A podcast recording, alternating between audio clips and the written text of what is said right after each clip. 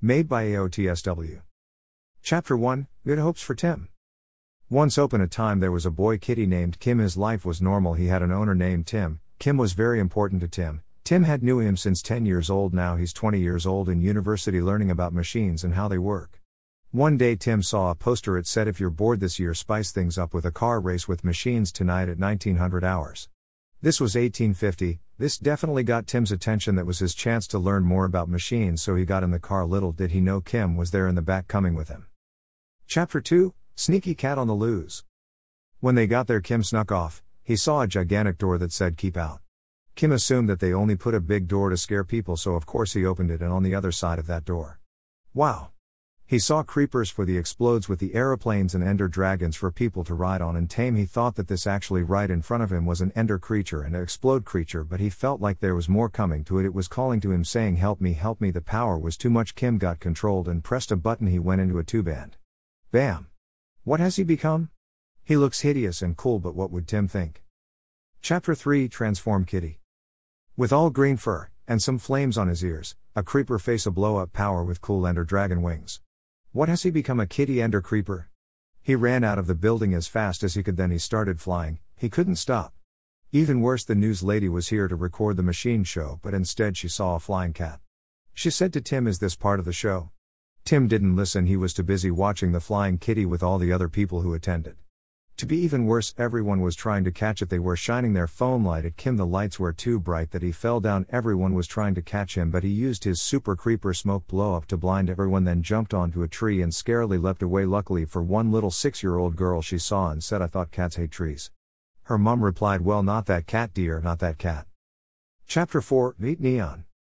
When Kim was jumping from tree to tree, he accidentally knocked into another boy cat named Neon. Neon said, Please watch where you're going. Kim said, Sorry, didn't mean to bump into you. Kim turned around and looked at Neon at this amazingly colored fur. Neon said, I'll help, it's a monster cat, help, help, ah. Kim said, Hasn't anyone told you that your fur is multicolored? Neon said, That's the way I was born. Kim thought before he spoke once again. He said, Who are you? Neon said, Oh, me, I'm Neon, the most colorful cat you'll ever see. Kim said, Well, I can tell. Who are you? said Neon in an excited voice. I'm Kim the greenish cat. Well, I can see that. Nice to meet you, Kim said Neon. Kim asked, Why are you out here? Neon said, My owner let me go for a midnight walk. Why are you out here? I'm out because I was running away, says Kim, a little bit nervous. From what? says Neon. The people who are trying to chase me, which is some town people. Does explain you do look very rare, says Neon. You know what, you can stay in my place if you want. Yes, yes, yes, please. Do they give fish? All kind, says Neon. Then what are we waiting for? Let's go. Says Kim excitedly. Chapter 5 Adventure in a Hotel. Kim was very excited to stay at Neon's place, he knew he would have a lot of fun with him and his owner agreed to it too. Kim slept with Neon in his cat house. The next day, Kim had a great morning with went to the cafe and has some cooked fish. Neon had salmon fish, they also had milk. Neon's owner had took them out for a little walk to the village. The cats met loads of villagers. They also got diamonds from the mine. Did I forget to mention the big bold iron golem? But the golem knew those people were there to visit, so it didn't bother him at all. Neon, Kim, and the owner met sheep, pigs, chicken, donkey, and a horse. They also gave the horse some golden carrots. It was fun for them to go to the village. They went back to the hotel to relax. Chapter 6 Terrified Tim. Once the machine show was over, Tim drove home to tell Kim what happened. Only Kim was not there. He checked the kitchen, the sitting room, the attic, the bedrooms, and the gardens, but Kim was nowhere to be found. This freaked him out a lot. He'd never lost Kim before, but then he saw little footprints. He followed those footprints on and on and on and on until he saw a massive hotel. Tim had some doubt that he would be here, but he went in anyway. He said to the receptionist, Have you seen a cat? The receptionist said, If you mean by cats, the two ones that went upstairs. Tim said, Okay, thank you, but what floor are they? The receptionist said, Floor 5, door 8 inches.